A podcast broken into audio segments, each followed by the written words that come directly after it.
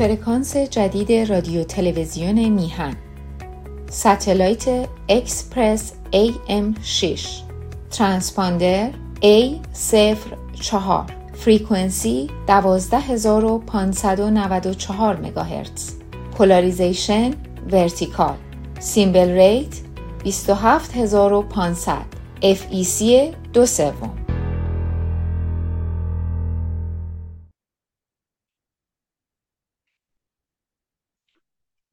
درود به همه ایرانیان گرامی. امیدوارم که تندرست باشید و به امید اینکه برنامه های ما رو در رسانه میهن گوش بدهید و ببینید و به دوستان و عزیزانتون نیز اونها رو سفارش بکنید که ببینند. به خاطر اینکه یک رسانه قبل از هر چیز ثروت اصلی یک رسانه در چیز در ارتباط با بینندگان اون رسانه هست. بینندگانی که علاقه دارند بینندگانی که محبت دارند بینندگانی که نظر می‌دهند بینندگانی که انتقادهای درست می‌کنند. و این مسئله اصلی ثروت یک رسانه در داشتن بینندگان هوشمند است. دومین ثروت یک رسانه در ضمن وجود افرادی هستند که در این رسانه برنامه ریز هستند ارائه نظر می‌کنند و کیفیت این افراد که بر حال به نگاه های مختلفی تعلق دارند با دکترین های مختلفی هستند ولیکن در واقع سقوط نمی کنند بلکه پیوسته پیوسته با تمام شگردها و روش های گوناگون در جستجوی دادن خبر درست و ارتقاء نظری و فرهنگی جامعه هستند. این هم ثروت دوم یک رسانه هست. و ثروت سوم یک رسانه همانا مدیریت اون رسانه همانا آگاهی افراد مسئول اون رسانه که ببینن که چگونه می‌توانند پایداری یک رسانه را تأمین بکنن مدیریت بکنن و با توجه به مشکلات مالی و سازماندهی و به هر حال کوتاهی ها و کمبودها و غیر و غیره هر حال همه جنبه ها رو در کنار هم قرار بدن و به این ترتیب رسانه به کارش ادامه بدهد. پس بنابراین یک رسانه جدی رسانه هستش که پیوسته به این سه مورد توجه خواهد داشت کیفیت و کمیت بینندگان و کیفیت کسانی که برنامه ریز هستند و نظر میدن و بالاخره کیفیت مدیریت خود این رسانه. حال این نکته مهمی است و پیوسته دوستانی که در راستای رسانی میهن کار می‌کنن مورد توجهشون بوده است. امشب امروز من چه می‌خواهم بگویم؟ ببینید دوستان گرامی خانم بهاره هدایت زندانی سیاسی از کسانی که در اعتراض به در واقع شلیک به اون هواپیمای اوکراینی بود یک نامه مفصل و بسیار زیبایی رو در رسانه ها به چاپ رسونده است. و این در واقع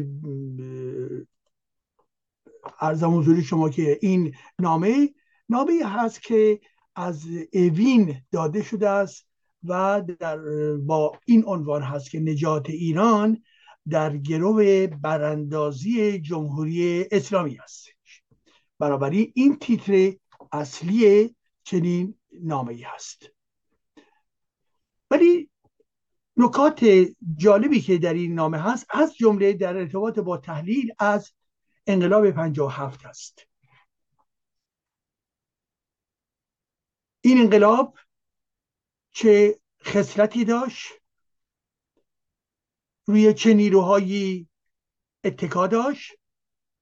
و اهداف این انقلاب 57 چی بود؟ شما می‌دانید و شنیدید که به عنوان نمونه چپ ها می‌گویند این انقلاب خوب بود انقلاب مردمی بود. انقلابی واقعی بود. انقلابی قابل دفاع. ولی به کجراه کشیده شد و عملا در واقع اون انقلاب رو دزدیدن دزدیدن اصلاح طلبان و نواندیشان دینی نیز به این انقلاب 57 کاملا وفادار هستند و مانند خود جمهوری اسلامی اون رو از رویدادهای بزرگ و مثبت تاریخ ایران ارزیابی می‌کنن ناراحتی اونها از خامنه ای به معنای رد انقلاب هفت نیست. زیرا می‌دانند که برای اسلام اونها و برای شیعه اونها این انقلاب در تاریخ ایران یک فصل برجسته و قابل دفاع است. ولی به راستی انقلاب 57 چه بود؟ من این رو در کتاب های گوناگونم توضیح دادم و از جمله در آخرین کتابم تحت عنوان انقلاب برای گسست که درباره این انقلاب زن زندگی آزادی هست به اون انقلاب 57 نیز برخورد کردم و همچنین در کتاب های پیشین خودم.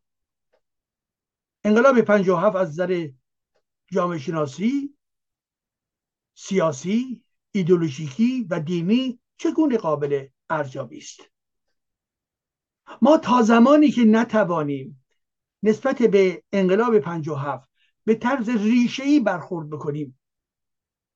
و به قول معروف حساب اون رو برسیم از نظر فکری نمی‌توانیم. بر بخش مهمی از آسیب ها و یا ضعف های خودمون در واقع پیروز بشویم. ببینید انقلاب 57 انقلابی بود با ایدولوژی اسلامی. اینکه ماهای پیش از انقلاب اسلام یک سال پیش از انقلاب اسلام یا همین 57 بله در ایران رویدادهای اجتماعی مبارزاتی اعتصابهای گوناگونی بودند. بحث من بر سر اینها نیست. بحث من بر سر این است که از اون لحظه ای که در واقع خمینی گرایشش بر این انقلاب تسلط پیدا کردن و گفتن انقلاب اسلامی تا زمانی که به پیروزی رسید و پس از پیروزی تا امروز این پدیده در این مرحله زمانی چگونه قابل فکر است؟ انقلاب اسلامی انقلاب اسلام بود. انقلاب اسلام به این معنا که بعد از, بعد از تجاوز 1400 ساله اسلام بر سرزمینمون بعد از اسارت استثماری و امپریالیستی اسلام بر سرزمین ایران زمین از 1400 سال پیش به این طرف و اجرای سیاست های سرکوب توسط خلفای چارگانه و و پس از اون بنی امیه و بنی عباس و تا دوره بعد که به صفویه می‌رسیم که اون هم در مثلا شکل و شمایی شیعگریش خود رو منعکس, منعکس می‌کند تا اینکه بالاخره برسیم به دوران قاجار با نفوذ بیش از پیش آخوندیزم در درون سیستم درباری. و اینکه تا برسیم به زمان محمد رضای پهلوی و تمام شبکه های جدیدی که آخوندیز برای خود به وجود آورده بود مدرن خود رو کرده بود تا برسیم به نقطه 57 در واقع تمام این مسیر مسیر سیادت اسلامی مسیر در واقع تسلط استعماری اسلامی از 1400 سال تا سال 57 و پس از اون غلبه بر جامعه به طور مطلق از سال 57 به بعد بود. این انقلاب به این معنا بود که فضایی که تولید شد شعارهایی که بالا آمد رهبری که توسط جامعه مورد خطاب قرار گرفت. شیفتگی که نسبت به خمینی به وجود آمده بود. پیروی و تبعیت کورکورانه که نسبت به او انجام می‌شد. و او و تمام شبکه های بازاری و شبکه های اسلامیش تمام تلاششون بر سر این بود که با خدعه و نیرنگ گام به گام به جلو بیاین. بگن که ما قصد تصرف سیاست را نداریم ولی این رو می‌خواستن زیرا حداقل به طرز روشن از سال 1342 خمینی نشون داده بود که خواهان در واقع زدن حکومت موجود و بر سر کار آمدن حکومت اسلام بود. وقتی که افراد چپ می‌گویند انقلاب دزدیده شد کجا دزدیده شد؟ کی دزدیده شد؟ کی دزدید؟ یا این انقلاب به فرض از شش ماه قبل از انقلاب در دست کسان دیگری بود؟ وقتی آمد و در درون تظاهرات اعلام شد انقلاب اسلامی رهبری خمینی. این لحظه هژمونی چه کسی بر سر این انقلاب سایه انداخته بود؟ هژمونی چه کسی بود؟ اینها می‌گویند انقلاب دزدیده شد. تاریخ بدهید دلیل بیاورید. ما گفتیم که بحث بر سر جنبش های کارگری یا حاشیه نشینان در زمان پهلوی نیست. از اون زمانی که در خیابان ها فریاد و اسلاما و خمینی رهبر ما هست بلند شد قبل از اینکه به نقطه 22 بهمن برسیم این انقلاب متعلق به چه, چه کسی هست؟ این انقلاب متعلق به رهبران آخوند و یا غیر آخوند شیعه است.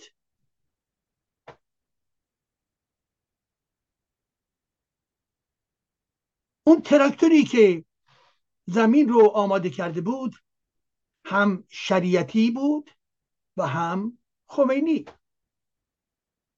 هم آل احمد بود و هم ایده هایی که تمایل به اصطلاح اسلامی داشتن. به شکل گوناگون. این انقلاب انقلاب اسلام بود. حال کسانی که می‌گویند که آمدند دزدیدند منظورشون چیست منظورشون این هستش که به هر حال حتی ممکنه بپذیرن بله اسلام غلبه داشت. پس بنابراین اونها معتقد هستند که باید انقلاب اسلامی صورت می‌گرفت. بعد بعد که بر سر کار آمدند دزدیده شد توسط افراد مقدار به صلاح خشنتر یا به فرض انحصار طلبتر. این دزدیدن در چه نقطه ای آغاز شد؟ پیش از وقوع 22 بهمن یا پس از وقوع انقلاب 22 بهمن؟ چه موقعی؟ اگر قبل بوده که بنابراین باید نشون بدن که چه کسانی رهبری می‌کردن و چه کسانی اومدن اینو دزدیدند خمینی از دست چه کسانی انقلاب را دزدید؟ اینو جواب بدهید. قبل از اینکه به قدرت برسه. و اگر منظورش این استش که اون لحظه انقلاب خوب بود در مسیر درستی بود ولی که بعد آمدند و دزدیدند خب دزدیدن که انقلاب در دست خود خمینی بود. در دست اونم باقی موند. تا آخرین لحظه هم که داشت میمرد او احکام اصلی رو اداره می‌کرد و نظر می‌داد و و غیر و غیره. پس بنابراین بعد هم که در واقع دزدی صورت نگرفت. خمینی صاحب این انقلاب بود و بعدش هم کماکان صاحب انقلاب باقی موند. حالا اگر منظورش اینها این هستش که بعد از مرگ خمینی جلاد هستش که انقلاب مصادره شد یعنی توسط چی؟ توسط باند دیگر باند خامنه ای آیا منظورش این است؟ این گونه تحلیل ها تحلیل های ایدولوژیکی تحلیل های زدلمی و تحلیل هایی هستش که در جستجوی در واقع پوشاندن واقعیت هست. واقعیتی اوریان که همانا سیادت اسلامی باشد که همانا سیادت آخوندیز باشد. نخیر آخوندیز قدرت رو به زیر انحصار خودش درآورد. انقلاب رو تصرف کرد. این انقلاب به این معنا که قبل از جنبش های اجتماعی بود ولی زمانی که به یورش های خیابانی تبدیل می شد که بگوییم روند انقلاب در این نقطه قبل از وقوع 22 بهمن عملا آنچه که در ایران می توانیم بگوییم شورش یا ضد انقلاب یا انقلاب هر چه که اسمش رو بگذاریم به هر حال قدرت اسلامگرایان بود. و این قدرت اسلامگرایان نمی‌توانست موافق با آزادی باشد. نمی‌توانست. در بدن خودش در ذات خودش علیه آزادی بود.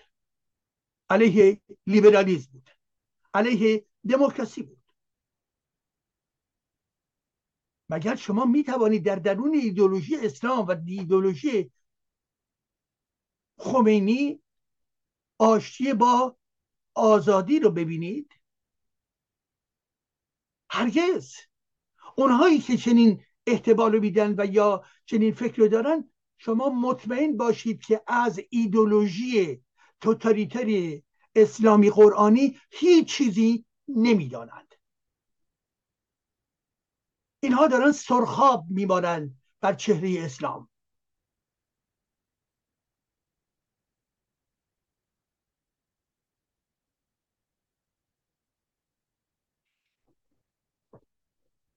پس این رو در نظر داشته باشید. انقلاب رشد کرد به نقطه تصرف قدرت رسید و در تمام این مسیر و پس از اون زیر ایدولوژی اسلام شیگری خمینیز قرار داشت.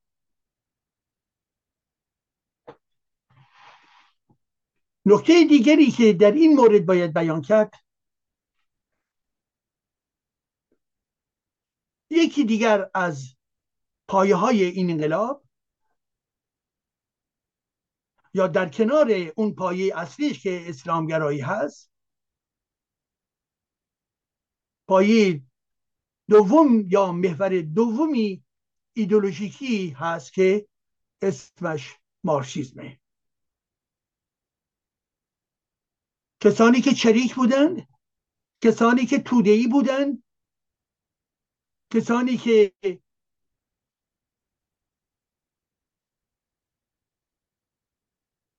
در سازمان های گوناگون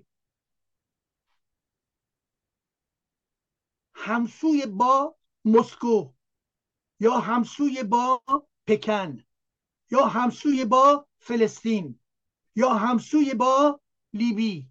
یا همسوی با بغداد. اینها سازمان های گوناگونی بودند که نوعی گرایش چپ با تمام تمایلات گوناگونش و اتحاد استراتژی خود رو با اسلام می‌دیدند.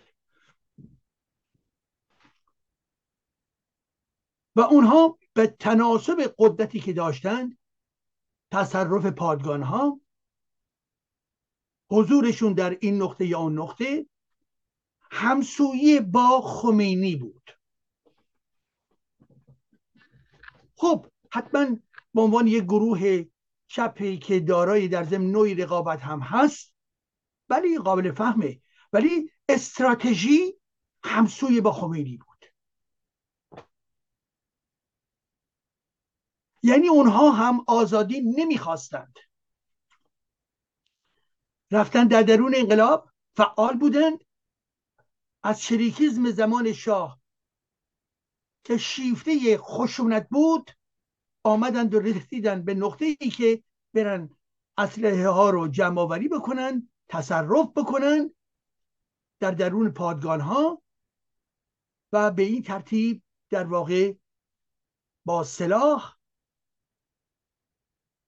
در کنار خمینی بنشینند و بگویند قدرت تو دولت تو حکومت ضد امپریالیستی ضد آمریکایی هست و ما به آن به قولی لبیک می‌گوییم. موافق هستیم. پس تمام این نیروهای چپی که بودند در اون زمان علیه خمینی نبودند. چپهای سازشکار و بدون دانش چپهایی که نسبت به ارزش های والایی مانند حقوق بشر و آزادی هیچ گونه حساسیتی نداشتند. آزادی برای اونها برابر بود با چی؟ با غربگرایی. دفاعی از بورژوازی می‌گفتن آزادی.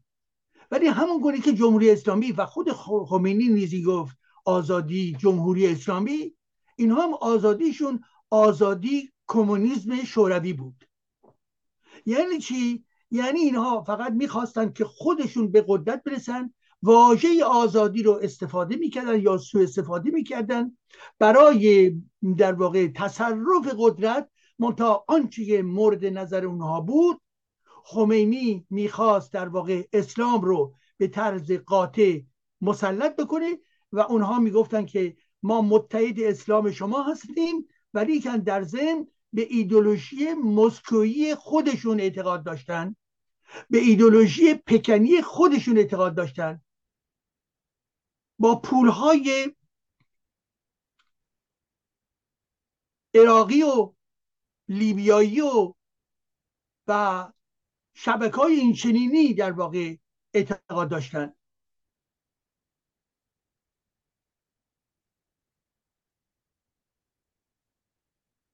اونها آموزش می‌دیدن در اردوگاه های فلسطینی. عاشق این اردوگاه ها بودن. چرا؟ برای اینکه در واقع با عشقشون که اسلحه هست بیان و در ایران تخریب بکنن.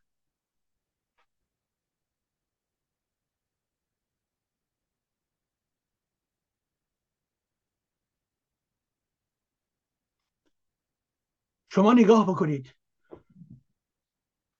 برای سربلندی و یا آزادی یک کشور برید دستبوس رژیم قذافی و چه و چه باشید پول از اونها بگیرید در گروه های فلسطینی زوب بشوید. و برای چی؟ برای اینکه بیایید در ایران. برای چی مبارزه بکنید؟ برای پیروزی خط شوروی. برای این. برای پیروزی خط خمینی برای این. پس بنابراین گروه های چپ که در درون انقلاب اسلامی شرکت کردند و از همون لحظه پیش و دسته انقلاب اسلامی از خمینیسم حمایت کردند و اون رو به عنوان خط مش ضد امپریالیستی معرفی کردن که قابل دفاع هست. بنابراین انقلاب 57 چه بود؟ انقلاب ضد آزادی بود. دو سویه انقلاب ضد آزادی بودند.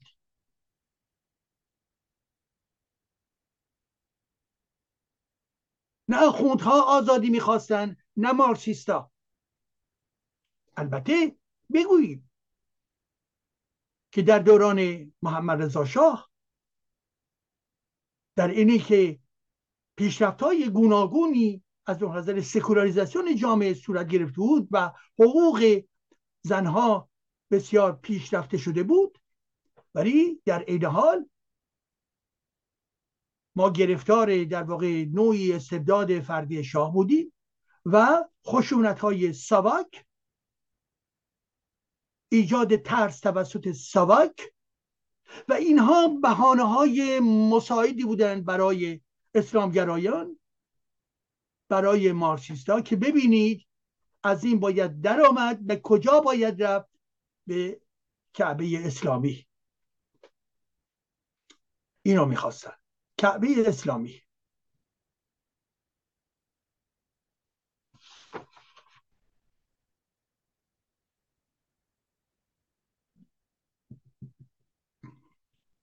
پس عزیزان کسانی که امروز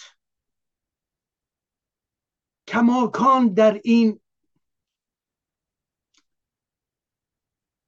حالت باقی موندن که دارای حس خوشبو معطر دارای حس نزدیکی و همسایگی با انقلاب هفت دارند. اینها به ادامه همان انقلاب. یعنی ادامه همون اقتدارگرایی ادامه همون ایدولوژی ضد آزادی اعتقاد دارند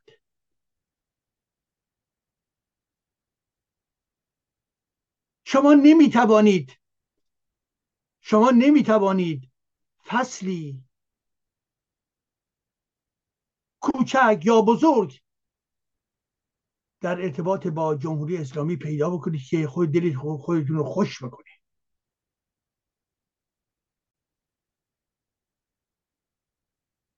نگاه بکنید. تمام ضدیت جمهوری اسلامی با غرب یعنی با تمدن غربی. تمام خشونت جمهوری اسلامی علیه زنان ایران. علیه نویسندگان. توته علیه روشنفکران نویسندگان. کشتار فرزندان این سرزمین.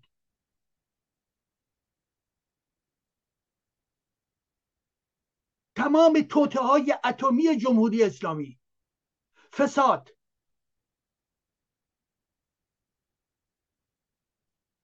اینها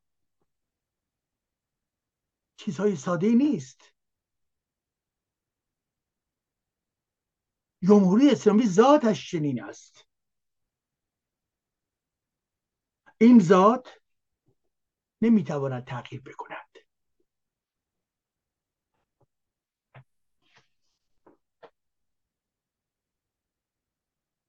به این ترتیب نقشی که اسلامگرایان بازی کردن و نقشی که چپ ها بازی کردن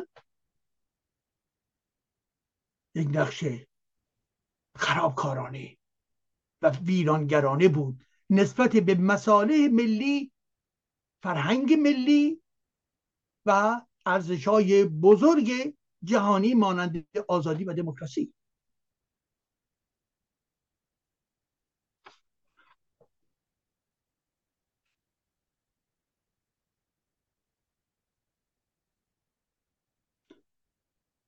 پنجا و هفت همونگونی که خانم بهاره هدایت به نحوی در نامش می‌گوید آغاز یک دوران تباهی بود. مرتبا از دست دادیم. های پیشین از دست رفت از عرصه اجتماعی. فرصت های برای کشور در این زمان و آن زمان در منطقه و جهان از دست رفت. بنابراین انقلاب 57 انقلاب تباهی ها بود. شما اگر می‌گویید که آزادی می‌خواهید به طرز قطعی با تمام ابعاد این انقلاب شوم 57 باید ببرید. بله اون زمان افراد بسیار بسیار وسیع شیفته بودند.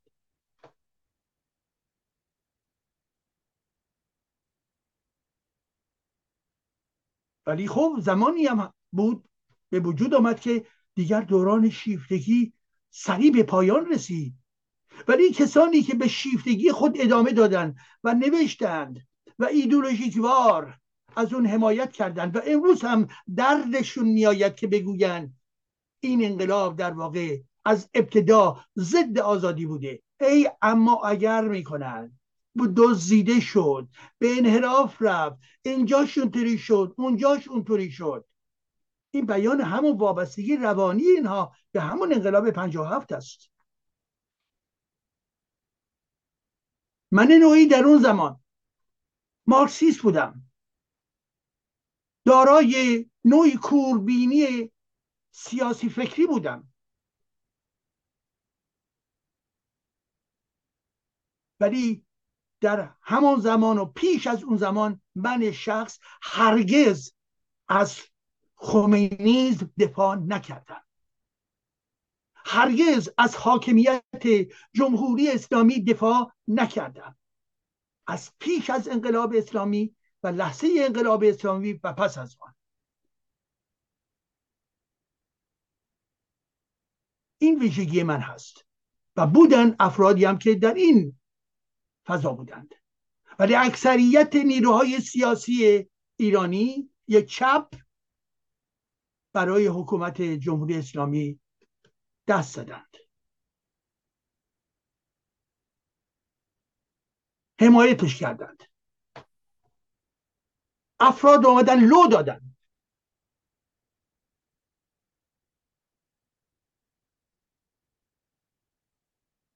امیدوارم روزی دادگاهی به پا بشود که نه تنها سران جمهوری اسلامی بلکه همچنین اون افرادی از اون گروه های چپی که انسانهای ایرانی رو لو دادن اونها نیز به محاکمه کشیده بشوند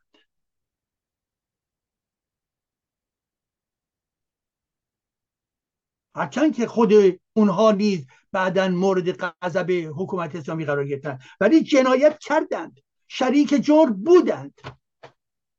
اونها باید جواب بدن. افراد در درون حزب توده و اکثریت و سازمان انقلابی رنجبران و غیر چه کردن؟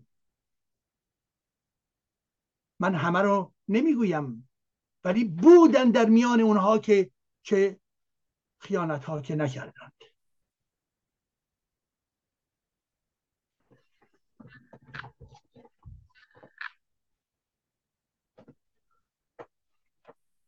چپ رادیکال داشتیم در برا در کنار این چپ های زوب در ولایت فقیه. چپ رادیکال داشتیم چپی که کوربینی داشت داشتیم. ولی چپی که تمایل آزادی خواهانه واقعی داشته باشد نداشتیم. زیرا اون چپی هم که با جمهوری اسلامی نرفت طرفدار دیکتاتوری پرولتاریا بود.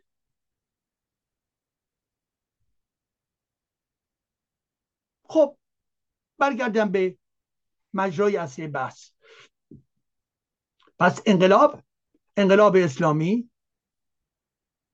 یک رویداد تباهی آور بود. ولی یادمون باشه و بگوییم این به معنای در واقع نفی انتقادات ما به سیاست شاه نمی‌تواند باشد. وقتی که شاه میاد و میره به طرف ایجاد حزب رستاخیز این جز یک کوربینی تمایل اقتدارگرایانه چیز دیگری نمی‌توانست باشد. به جای باز کردن جامعه اون رو بست. و همون زمانی که بست بیش از پیش جریانات اسلامگرا در درون ایران داشتن فعالیت می‌کردند. کتاب هاشون مسجد هاشون مدرسه هاشون ادامه داشت.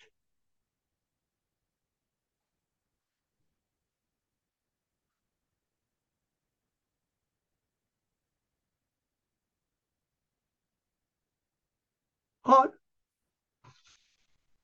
این انقلاب در طول تاریخ بشریت انقلاب هایی هستند که علا تمام ویژگی ها و تناقضاتش برای یک جامعه نوعی روشنایی به بار می آورد مانند انقلاب کبیر فرانسه.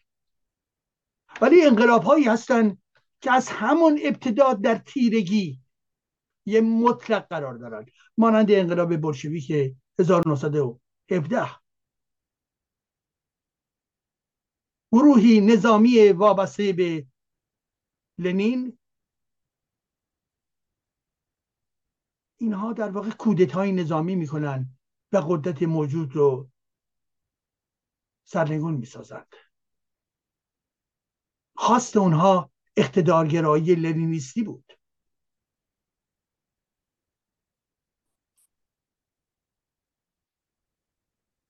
و به هر حال ما باید توجه داشته باشیم که این انقلاب 57 از همون ابتدا اعلام کرد. جهاد. جهاد علیه نه تنها در ایران جهاد کردن علیه در زم هم رژیم سابق و هم خود مردم. مردمی که آگاه بودن البته. اونهایی که دفاع از بیهجابی می‌کردند. ولی متاسفانه بخش عمده جامعه در پشت خمینی و آخوندیز قرار گرفت. پس این انقلاب خواهان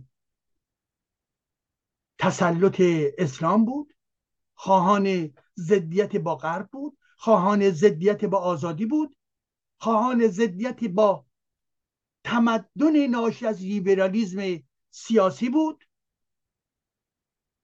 و بنابراین این انقلاب یک ارتجا بود.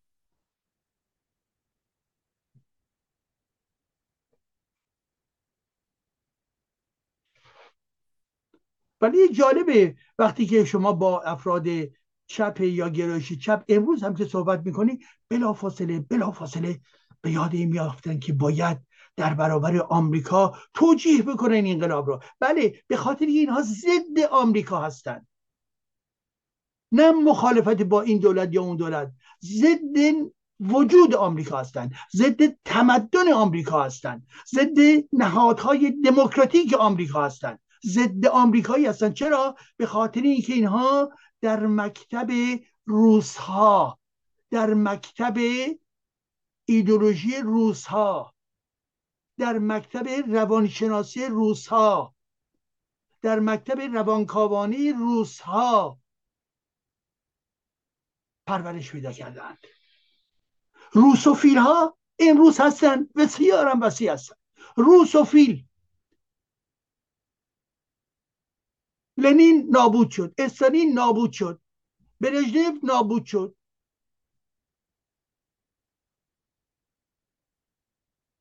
و امروز به نوعی پوتین همون ادامه رفقای پیشین است. پوتین رفیق پوتینه.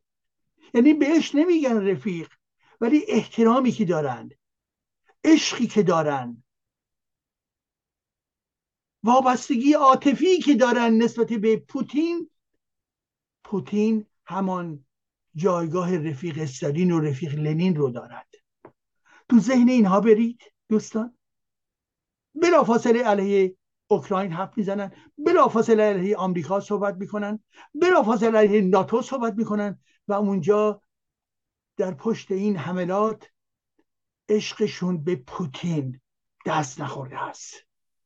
حرف که از پوتین می‌زنی یک پشتک روز می‌زنن میرن دوباره سراغی که علیه آمریکا فوش بدن. روسوفیل های وابسته.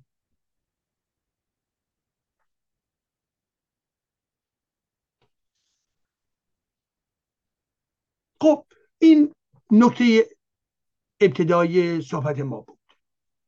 حال به این ترتیب دوستان عزیز من. بله. ما باید روشن بکنیم. از این به بعد چه می‌خواهید؟ شما چه می‌خواهید؟ جمهوری می‌خواهید؟ کدوم جمهوری؟ اسلامیش یا کمونیستیش؟ جمهوری های دموکراتی خلق رو می‌خواهید یا دموکراتی اسلامی رو می‌خواهید؟ پس جمهوری می‌خواهید کدومش رو؟ مشروطه می‌خواهید کدومش رو؟ مشروعه داریم که مانند فضل نوری است. مشروطه طلب داریم که در واقع خواهان نوعی مشروعه هستند. یعنی میگن حرفاتون رو بذارید به کنار مانند آقای امیر تاهری ایشون مشروط طلب می‌گوید هستم ولی ایشون مشروع طلب هست. به خاطری که آزادی و دموکراسی رو می‌گوید چرت پرته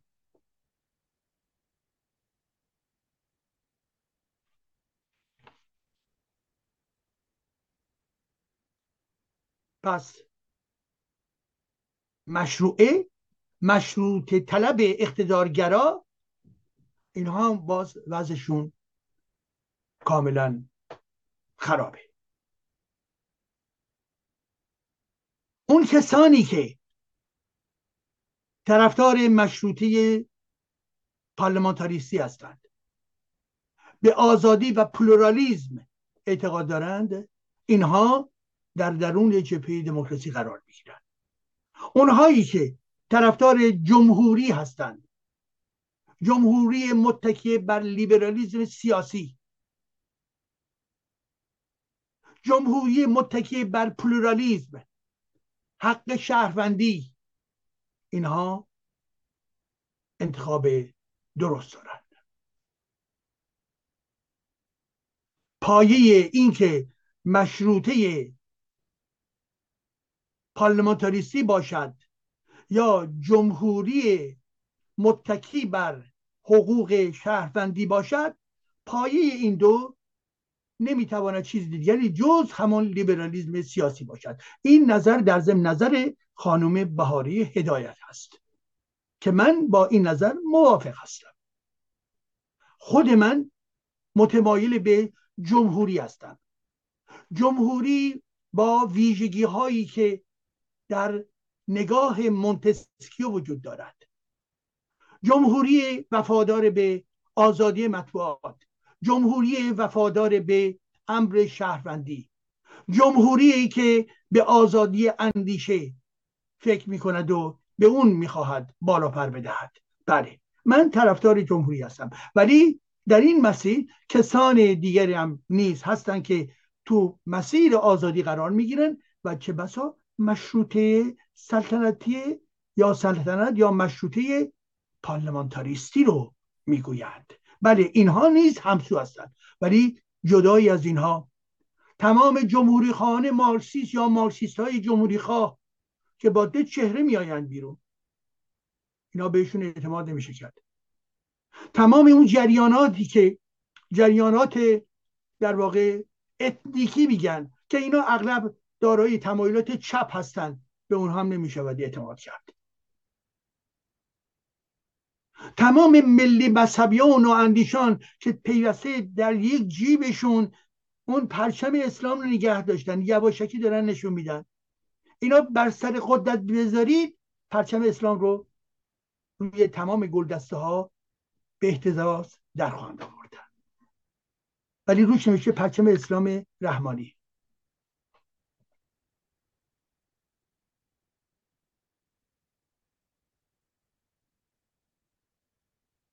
اینها هستن خارج از ذهن من و شما. کسانی که مقتدر یعنی خواهان اقتدارگرایی یا استبداد هستند. کسانی که خواهان وصلت با سپاه پاسداران هستند. کسانی که خواهان با در واقع خانواده هاشمی ها هستند. همه اینها هستند خارج از ذهن من و شما هستند ولی ما کجا هستیم؟ ما ما خودمون رو باید تعریف کنیم. به خصوص محوری که تعیین کننده تعریف شما هستش لیبرالیزم سیاسی رو می‌خواهید یا نمی‌خواهید؟ لیبرالیزم سیاسی رو می‌خواهید یا نمی‌خواهید؟ یعنی آزادی رو می‌خواهید یا نه؟ دموکراسی رو می‌خواهید یا نه؟ حکومت لایک رو می‌خواهید یا نه؟ اینه عزیزان من.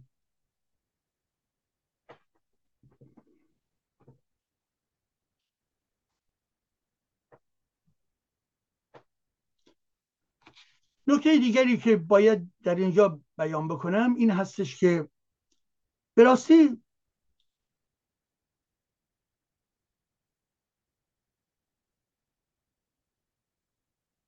وضعیت حمس چگونه است؟ مطلب دوم. حمس امروز در شرایط بسیار بنبست سنگینی قرار داره زیرا اسرائیل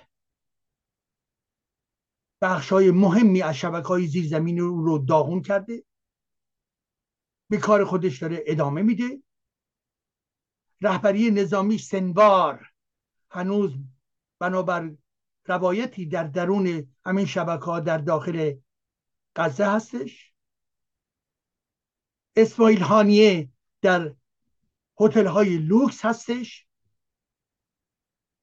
پیام های غیر مستقیمی از اسماعیل هانیه میآید که باید در واقع جنگ رو متوقف کرد و قرارداد صلح باشد و اسرائیل که هرگز این رو نمیپذیرد و می‌گوید هدف من نابودی حمس هست و اینطور شنیده می شود که چه بسا اختلافات بین سنوار بخش نظامیش و بخش سیاسیش که هانیه باشد به وجود آمده است.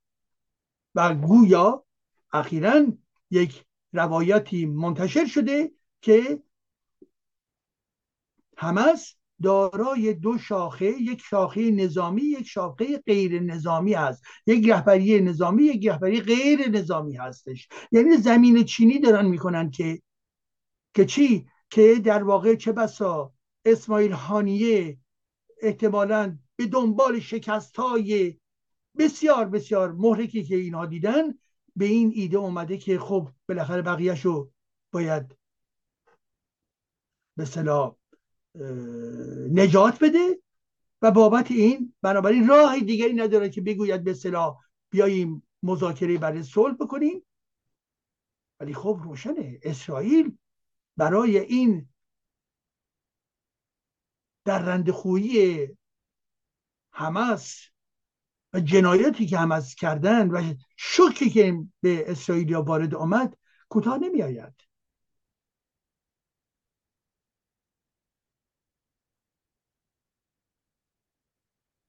هانیه و باند در واقع حماس از جنایتکارترین جریان ها در جهان هستن این حرف منو الان اگر چپ ها دارن گوش می‌کنن اونها بر خود میلرزن و قبول ندارند. حماس یک جریان ارتجایی ضد یهود مافیایی و در خدمت سیاست جمهوری اسلامی جنایتکار است.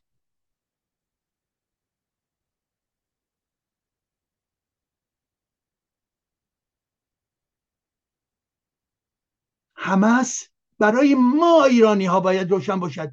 کوچکترین جنبه ترقی خواهی در اونها وجود ندارد که بخواهد منجد به وفاداری نه بلکه حتی دفاعی محدود از حماس بشود. نه. اونایی که سکوت می‌کنن عزیزان همون روسوفیل ها همون چپ ها در مورد حماس هم ساکت هستن. زیرا می‌دانن که اگر دفاع آشکار بکنن مورد حمله بسیاری از ایرانیان قرار می‌گیرن. پس بنابراین سکوت می‌کنن. پرسش هایی می‌کنن ولی سکوت می‌کنند. اینها هم نیرنگ باز مانند آخوندها هستند.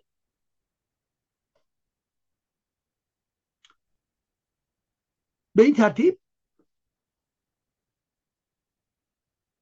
ما در نقطه ای قرار داریم که به دنبال این چند ماهی جنگ علیه حماس حماس در نقطه بسیار بسیار در واقع شکننده دیگر قرار گرفته.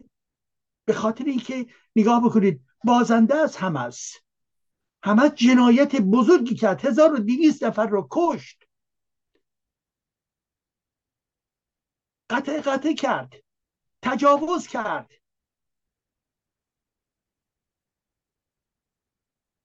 دویست و پنجاه نفر رو هم به گرایان گرفت. بله.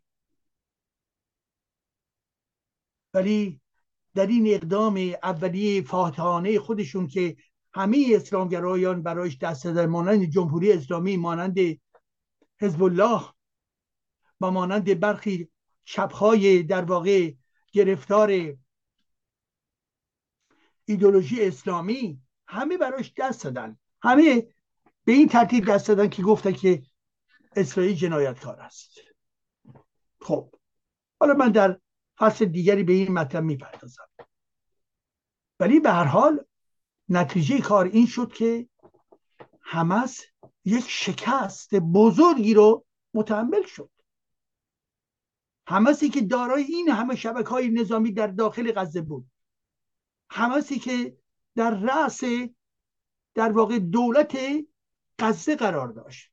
حماسی که حضور داشت. امروز کجاست؟ امروز در داخل بقیه شبکه هایی که هنوز کش نشده هست و و در واقع یه بخشیشون فرار کردن. و حتی در درون خود مردم غزه نیز کسانی هستند که علیه حماس حرف می‌زنند زیرا می‌بینن که بدبختی که اونها دوچارش هستن در ضمن نتیجه تصمیم های حماس بوده عزیزان من. همه این مردم که حامیان محکم حماس نبودن. تا سطح شعور عمومی پایینه یا اسلامگرایی در ذهنها بالا هستش. اعتراضی آنچنانی نسبت به حماس نداشته ولی که امروز می‌بینن که با توجه به تمام حال قدرت نظامی اسرائیل و تخریب هایی که در اینجا صورت گرفت و انسان هایی که کشته شدن می‌بینند که خب نتیجه کار چیست؟ یک دو اینکه حتما اونها مخالفت با اسرائیل رو دارن ولی که به خودشون میآیند و می‌گویند بله حماس نیز در ایجاد چنین فاجعه کنونی شریک هستش. حماس بود که تجاوز رو آغاز کرد.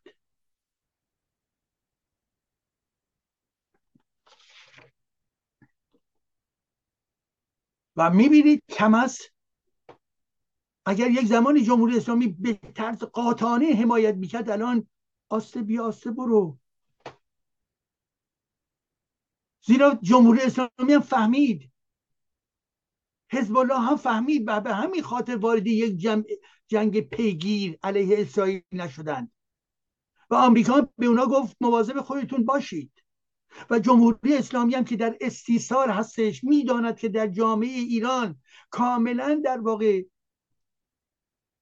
در انزوا هستش و مردم به اون اعتمادی ندارن. و چه بسا در جستجوی فرصت جدیدی برای براندازی جمهوری اسلامی هستند. بنابراین با احتیاط داره کار می‌کنه.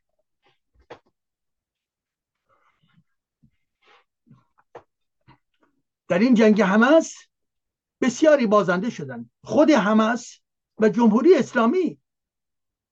جمهوری اسلامی با اتکای به نیروهای نیابتیش پیوسته ایجاد بحران گرفتن امتیاز ولی امروز وقتی یکی از پایه های این سیاست نیابتیش که حماس باشه به این وضعیت فجی گرفتار میشه دیگه برای جمهوری اسلامی روشنه که نمی‌تواند یک نیروی پرقدرت در محاسبات بعدیش باشد. دیدید که حوسیارم در اطلاف غرب زدنش.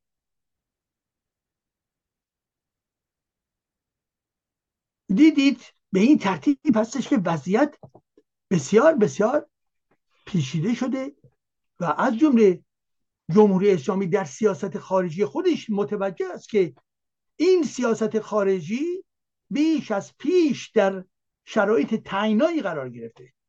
یک شکست بزرگ برای جمهوری اسلامی هستش.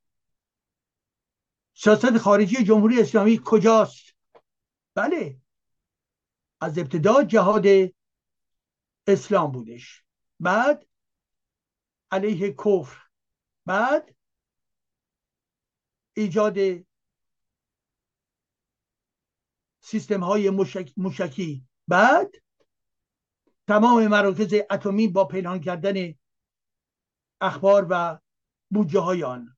بعد بعد منجر به این شد که یک شبکه که بهش می‌گوین هلال شیعه در خاور میانه به وجود آورد که یک دنبش در نزد حوسی هستش دار دسته های اسلامگرایی که در در واقع عربستان سعودی و بحرین هستن هست میاد به طرف عراق بخش شیعیان در عراق اونهایی که وفادار به جمهوری اسلامی هستن میاد به طرف سوریه با اسد جلاد و دار هایی که جمهوری اسلامی در اونجا به وجود آورده است ادامه داره این شبکه. این در واقع هلال می‌رسه به کجا؟ می‌رسه به لبنان. این شبکه در واقع هلال شیعه است. خب هلال شیعه رشد کرد این یک واقعیتی است. ولی هلال شیعه امروز با تناقضات بسیار زیادی مواجه هستش و می‌بینیم که عملا با زدن حماس یک ضربه بزرگی نیز علیه هلال شیعه داره پیاده می شود.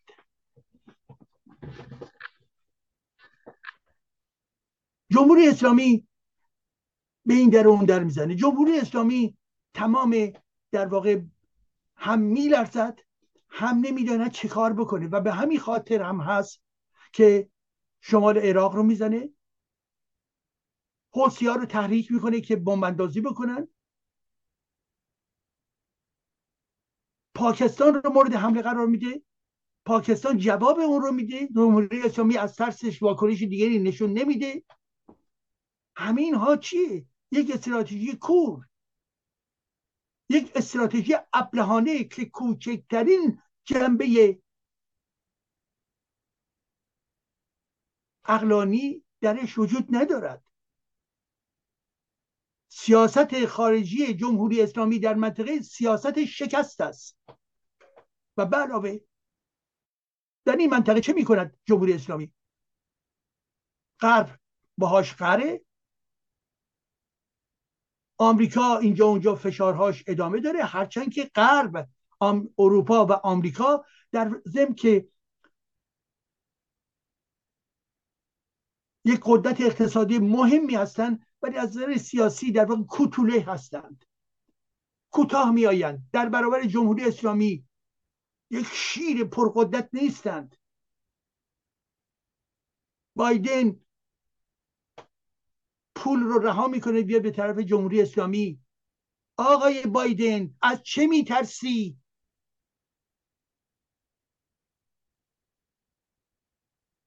تو فکر می‌کنی که جمهوری اسلامی عقب نشینی می‌کنه آقای بایدن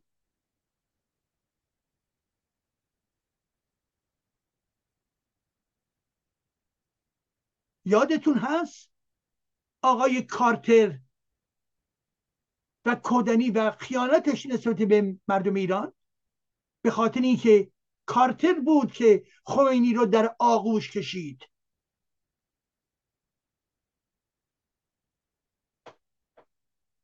و امروز نیز ادامه اون گذشته هستش. و از سوی دیگر در این خاورمیانه جمهوری اسلامی رابطش با روسیه هستش.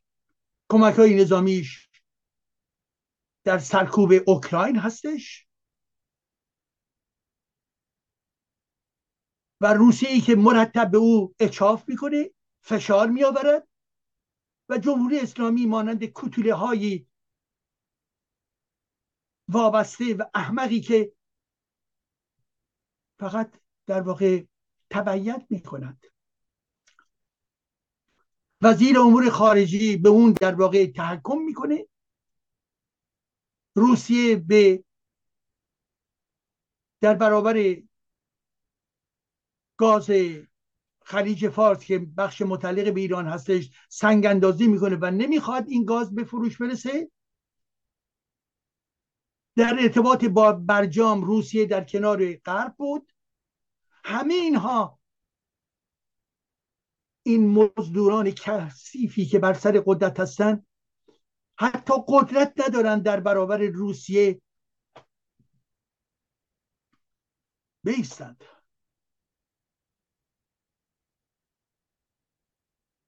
فقط و فقط کوری می‌دهند و جمهوری اسلامی به دنبال خواست چین که آغاز به سلام مذاکراتی رو با عربستان سعودی آغاز شد و این هم در مخمسه است. بالاخره به کجا رسید؟ پس جمهوری اسلامی در یک شکست سیاست خارجی در ارتباط با خاورمیانه قرار دارد. نمی‌داند چه کند. گیج است آشفته است بمبنداز است تروریسم است. و وقتی که هم اسرائیل در واقع رهبران حماس رو می‌کشه رهبران حزب ها رو ترور می‌کنه رهبران جمهوری اسلامی یعنی بخش نظامیشو که متعلق به سپاه قدس هستن رو در سوریه مورد هدف قرار میده. رهبرانی که ادامه همون قاسم سلیمانی جلات هستند امروز در واقع مورد حمله قرار می‌گیرند. و جمهوری اسلامی چه باید بکنه؟ جمهوری اسلامی به نفی هم خرابکاری می‌کنه هم تسلیم است.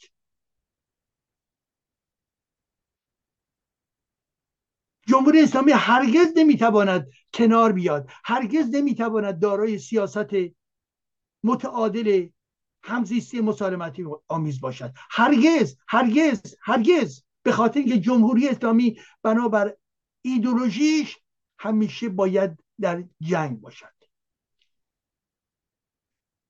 محمد رسول او رسول الله بیابانی تمام زندگیش در چپاول و دزدی از کاروانها و تصرف در واقع ثروت های دیگران بودش. پس این مدل برای جمهوری اسلامی دارای تقدس هست جمهوری اسلامی هم همون مدل محمد رو دارند. و این محمد که هرگز در جستجوی صلح نبود مانند جمهوری اسلامی مانند خود خامنی مانند همون محمد هستند.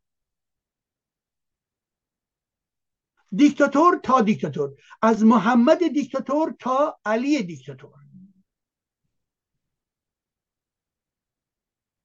و هر دوتاشون خدمتگزار اون الله بیابانی خشونتگر هستند.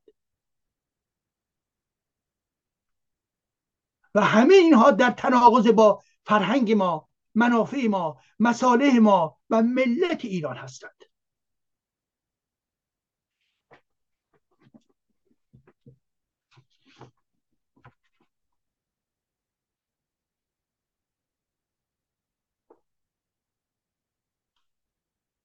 حال در اینجا من به پرسش دیگری می‌خوام بپردازم. دوستان گرامی من. و اون اینی است که ببینید گفتیم سیاست خارجی جمهوری اسلامی در منطقه یک شکسته. حماس یک شکسته. این به معنای این نیست که این دو نیروی اهریمنی باز هم تخریب نکنن باز هم در واقع جنایت نکنن باز هم تعرض نکنن. نه ولی ما داریم تحلیل عمیق از نوع مناسبات رو داریم مطرح می‌کنیم. ولی خود دیدید و شنیدید که بسیاری از ایرانیان در این جنگی که حمس آغاز کرد جانب اسرائیل رو گرفتند. این یک پرسش بسیار مهمی است. چرا ایرانیان ایرانیانی که پیوسته در گذشته عاشق فلسطین بودند از خلق فلسطین دفاع می از آرمان فلسطین دفاع می‌کردن.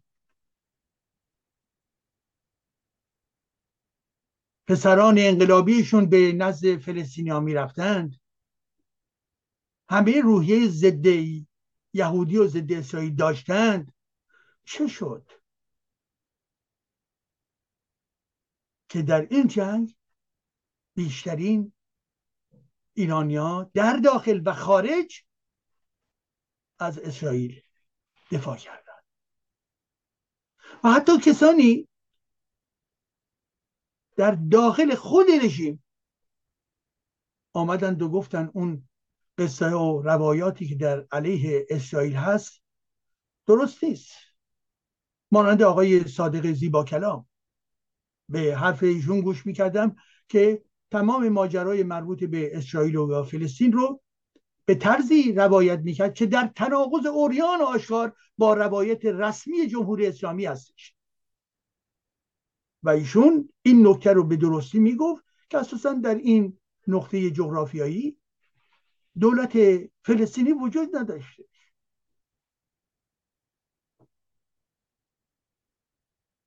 زیرا در این منطقه به دنبال دوران بسیار بسیار بسیار دور که بر حال یهودی ها دارای پادشاهی شهرک های خود بودند به دلایل مختلف به این نقطه یا اون نقطه به هر حال رفتن ولی برای دوران بزرگ بزرگ بزرگی عملا امپراتوری روم این منطقه رو زیر کنترل داشت. بعد می‌رسیم به دوران خلفای بنی امیه و بنی عباس تا برسیم به دوران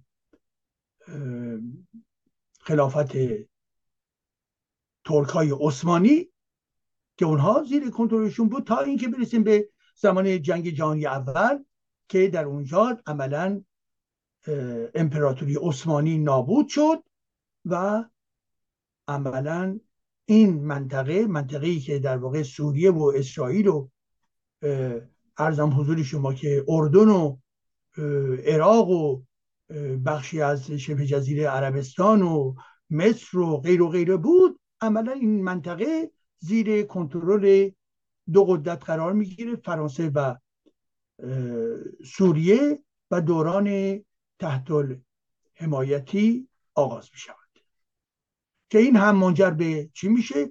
منجر به این میشه که به تاریخ 1948 اولا قطنامه انگلیس قطنامه سازمان ملل منتشر میشه که این دو بخش این دو مردم باید دارای زمین های خاص خودشون و احتمالا بریم به طرف یک دولت یهود و دولت فلسطینی. بنابراین تمام چیزی که ایشون داره مطرح می‌کنه در ضمن در تناقض با چیز رسمی هستش که بله ببینید که فلسطینی ها همیشه در طول تاریخشون از زندگیشون محروم بوده از سرزمینشون محروم بودن. نمی‌دونم اسرائیلی از آمدند و همیشه قاسب بودند و اینا تمامه. یعنی خود افراد نزدیک به رژیم هم این حرفا رو دیگه نمی‌توانند با جرأت بزنند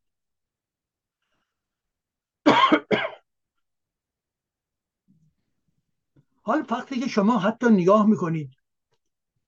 به دوران انقلاب زن زندگی آزادی. دیگر صدایی در حمایت نه از اسلام هست نه از فلسطین. و زمانی که می‌رسیم به دوران برجسته همین حمله حمس به جوانان ایران دقت می‌کنید به شبکه های اجتماعی دقت می‌کنید به حرفهایی که در درون رسانه ها میآید دقت می‌کنید. آنچه که به گوش شما می‌رسه و می‌بینید و همچنین به استادیوم ورزشی در ایران توجه می‌کنید. هرچه که می‌بینید و مشاهده می‌کنید آن رنگی که پررنگ است در ضدیت با چی؟ با حماس در ضدیت با مخالفت با به صلاح آرمان فلسطین و نوعی در حمایت با اسرائیل است. دوستان گرامی من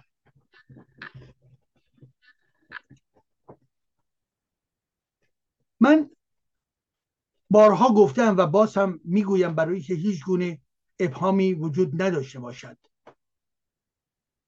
من در ارتباط با اختلاف بین اسرائیلی ها و فلسطینی ها راه حل رو همون قطنامه سازمان ملل می‌دانم.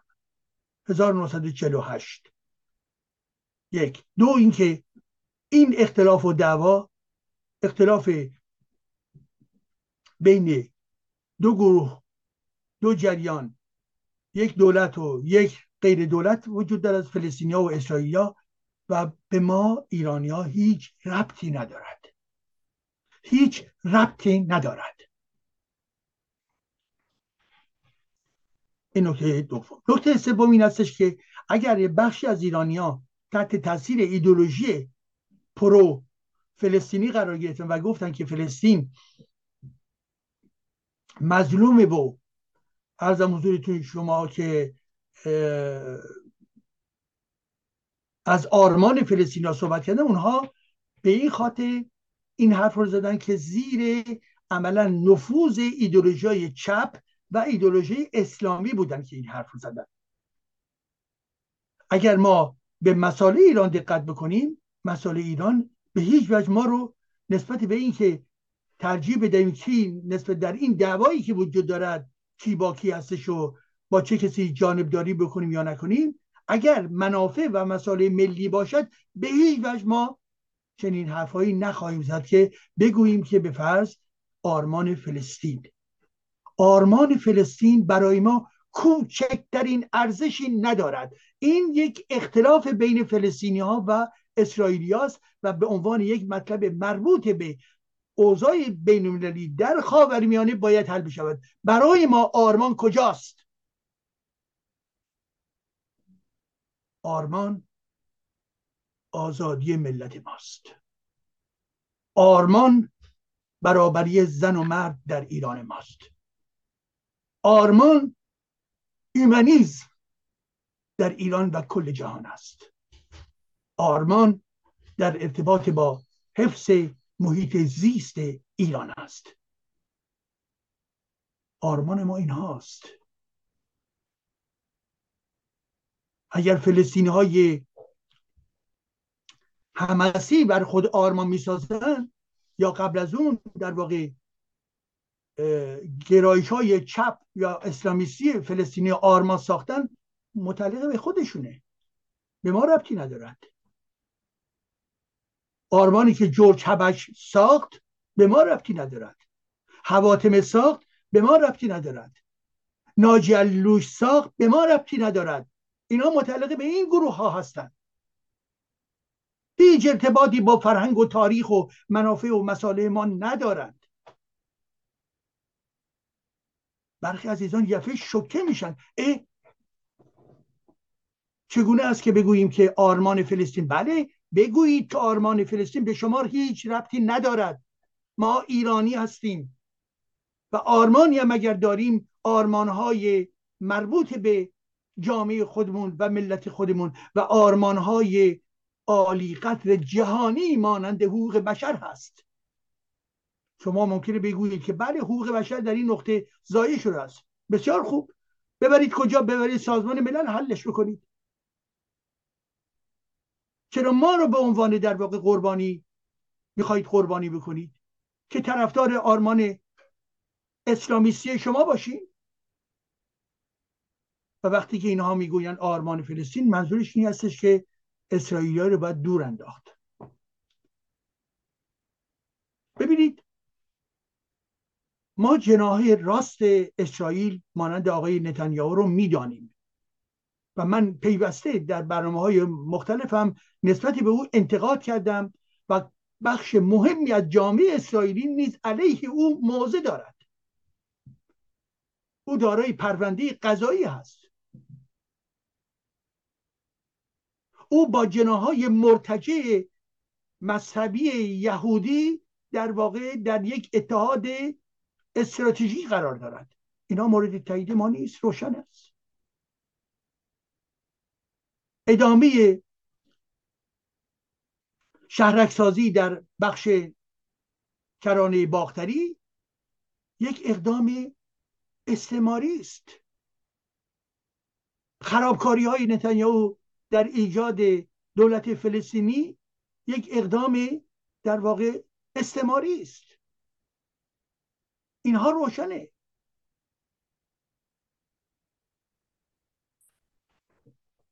ولی وقتی این نکات رو می‌گوییم کماکان می‌گوییم که این اختلاف بین اسرائیلیا و فلسطینیا یک اختلاف متعلق به سازمان ملل است به ما جامعه ما احساس ما منافع ما هیچ ربطی ندارد. اونهایی که از آرمان فلسطین می‌گویند آرمانشون چیست؟ همون آرمان اسلامیستیه. همون آرمان گروهک های چپ مارسیسی هستش. همون آرمان ناسیونالیست های فلسطینی هستش. به ما چه ربطی دارد؟ به من و شما ارتباطی ندارد. پس بنابراین ارزش هایی پرسشم رو از این آغاز کردم که چرا بخش مهمی از ایرانیان در جانبداری از اسرائیل؟ آیا این جانبداری از اسرائیل به معنای در واقع محکوم نکردن دولت نتانیاهو هست؟ نه خیر. بسیاری از ایرانی ها می‌دانند و همچنین قربانیان غیر نظامی که در غزه به وجود آمد به دنبال حرکت ارتش اسرائیل آیا بی تفاوت هستند؟ نه خیر بی تفاوت نیستند. ولی در این درگیری و جداری که آغاز شد ایرانی ها در بستر روند دموکراسی خواهی آزادی طلبی و در بستر روند توجه به ارزش های بزرگ غربی. به این نتیجه رسیدن که مخالفت با شعار جمهوری اسلامی یعنی مسئله فلسطین مخالفت با این امر خود نشانه دیگری از آزادی خواهی اونها دارد. جوانان ایرانی فهمیدن این به این معنا نیست که جنایت هایی رو توسط دولت اسرائیل شده رو نبینند نه خیر. ولی می‌دانند که به حال حکومت اسرائیل خود اسرائیل یک نظام دموکراتیک با تمام نواقصش است. عرب های اسرائیلی در پارلمان نماینده دارند حزب دارند. یک کشور آپارتاید نیستند. ولی این درگیری های ایدئولوژیکی با فلسطینی ها عملا شرایط بسیار پیچیده تری به وجود آورده است. ولی ایرانیان اومدند و گفتند یادتون هست در اون استادیوم؟ در ارتباط با چوب پرچم فلسطینی ها یادتون هست که کجا باید برود؟ یادتون هست در یک سری از برنامه های تظاهرات در خارج از کشور پرچم ایران با نشان شیر و خورشیدش با پرچم اسرائیل گره خورده بود و ایرانیان در این صفهای تظاهرات قرار داشتند. یادتون هست اینها؟ یادتون هست که من چندین حدود شاید دو ماه پیش دو ماه و نیم پیش در واقع مقاله بلندی نوشتن که مسئله به صلاح آرمان فلسطین آرمان ما نیست. این در چه شرایطی این گونه پدیدار دیده می شود؟ در شرایطی که در واقع فاصله گرفته شده با خود نظام جمهوری اسلامی و ارزش های جمهوری اسلامی و ارزش های اسلامی جمهوری اسلامی. یعنی توجه بیشتری می شود به جهان غرب. شیوه زندگی در اینجا آزادیهایی در اینجا و بنابراین نوعی لیبرالیزم توجه می شود توجه اوریان آشکار و موافق می شود نسبت به لیبرالیزم. و به همین خاطر هستش که اسلامگرایان در عصبانیت هستند چپگرایان در عصبانیت هستند.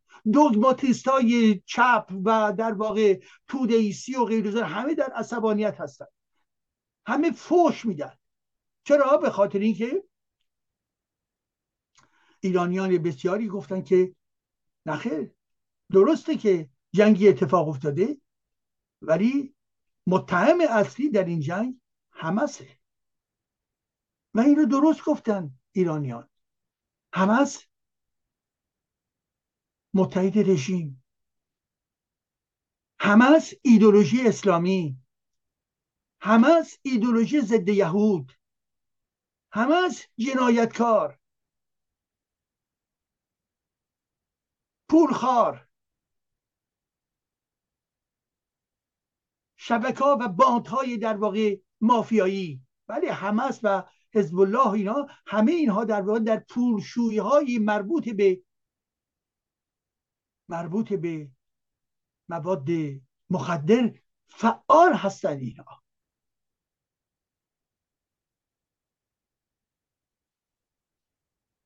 بسیار فعال هستند.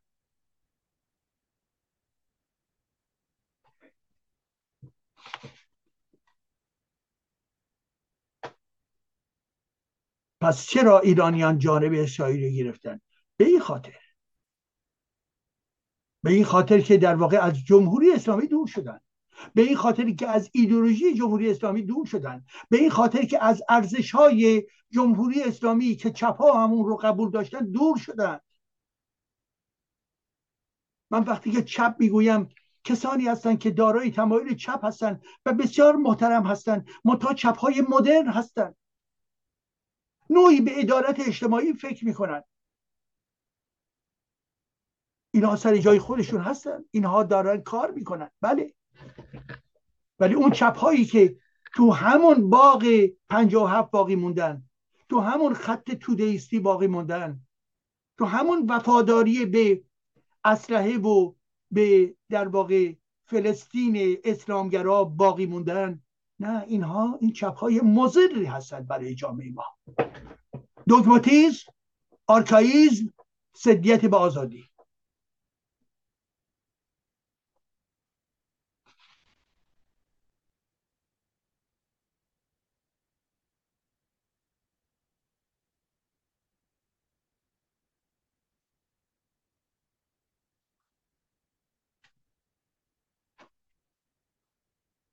بله؟ به این ترتیب هست که ما کم کم به سمت پایان برنامهمون میریم عزیزان. تکرار می‌کنم. ما درباره انقلاب 57 صحبت کردیم و انقلاب 57 یک شکست ایده آزادی است و یعنی تباهی است. ولی این گونه که اگر بخوان بگوین کسانی بگن که یه نسلی بسازن نسل و هفتی این درست نیست. بله کسانی هستن که و هفتی هم می‌تونی از نظر نسلی بگی ولی در برابر اون انقلاب قرار دارن. این مسئله سنی یعنی چی؟ می توانید بگویید افراد با ایدولوژی و هفتی این درسته. ولی که بگی نسل و هفتی غلطه. ابلهانه است.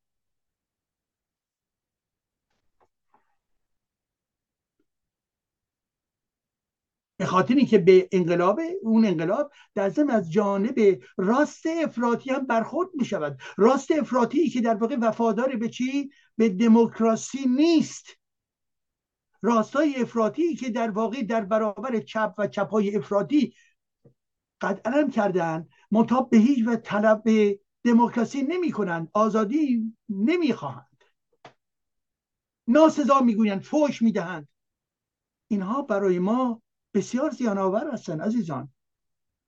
ما برخوردمون به انقلاب 57 یک برخورد توأم با درایت توأم با مفاهیم عمیق آزادی و دموکراسی خواهی و حقوق بشری هستش. ما نمی‌خواهیم توجیهگر یک استبداد دیگری باشیم. حال این اسمش استبداد چپی باشد یا استبداد مذهبی باشد یا استبداد سلطنتی.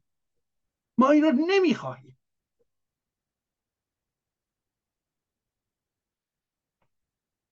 ولی به تاریخ خودمون نگاه می‌کنیم جنبه های مثبت اون رو می‌بینیم و اونجایی هم که باید انتقاد بکنیم می‌کنیم. باید هم کرد. پس بنابراین انقلاب 57 یک انقلاب شوم و ضد آزادی بود و مدافعینش به خصوص اسلامگرایان و کمونیستا و تودهیستا بودن. نکته دوم در ارتباط با سیاست خارجی جمهوری اسلامی یک شکسته در منطقه. و نکته سوم اینکه حماس نیز یک شکست مفتزانه دیده است و به این ترتیب سعی می‌کنه که بخشی از خود رو نجات بده و هانیه در واقع خود رو آماده می‌کنه که چه بسا به طرف کرانه باختری بره و اونجا رو در در رأس اون قرار بگیره با توجه به ضعف های محمود عباس و به این ترتیب وارد مذاکره بشود. اینها بسیار بسیار خبیس هستند. هانیه یک جانی کسافت هست.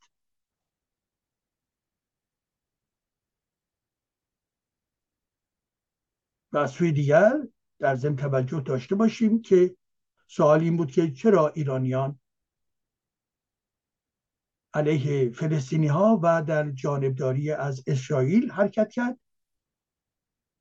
یا حرکت کردن یا دفاع کردن این به معنای چشم بستن نسبت به سیاست استعماری اسرائیل دولت اسرائیل نیست بلکه در واقع این تمایل تمایل به سمت چی؟ لیبرالیزمه. اگر از اسرائیل حمایت کردن به خاطر چی؟ به خاطر اینکه این رو در ضمن سمبولی از جهان غرب می‌دیدند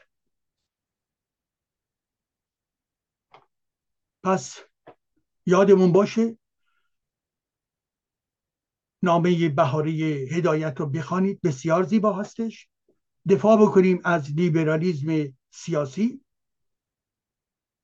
دفاع بکنیم از اتحاد و نزدیک شدن و تقویت کسانی که به لیبرالیزم سیاسی اعتقاد دارن به آزادی خواه واقعی هستند توجه بکنیم به میراث انقلاب زن زندگی آزادی که در پی آشتی با جهان غرب یعنی جهان دموکراسی منظور من هست جهان آزادی منظور من هست.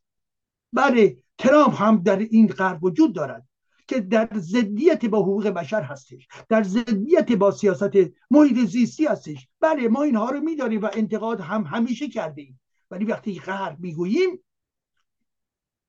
به یک تمدن فکر می‌کنیم. به ارزش های بزرگ فکر می‌کنیم. در این حالی که در درون این تمدن آشغال ها رو هم می‌بینیم.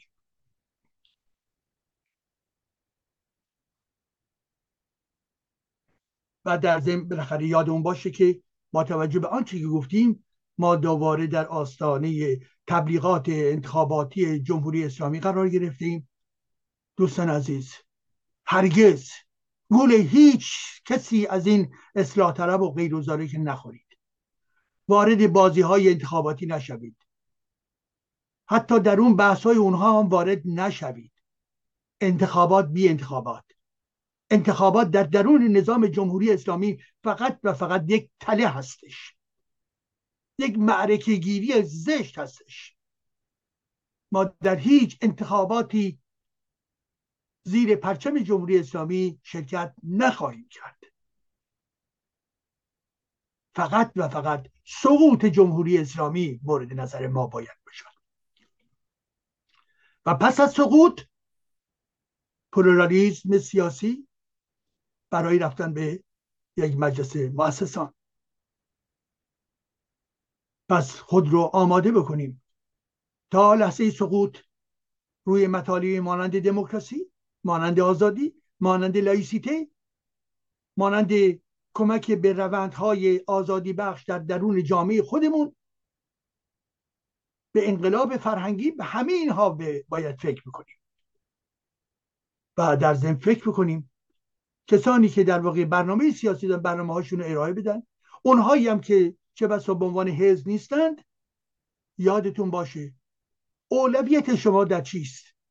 اگر می‌گویید نزدیک و نزدیک و نزدیک باید بشوند قبل از اینکه بگویید همه با هم نزدیک بشوند با گرایش های مربوط به لیبرالیزم سیاسی نزدیکی خود رو تعریف بکنید.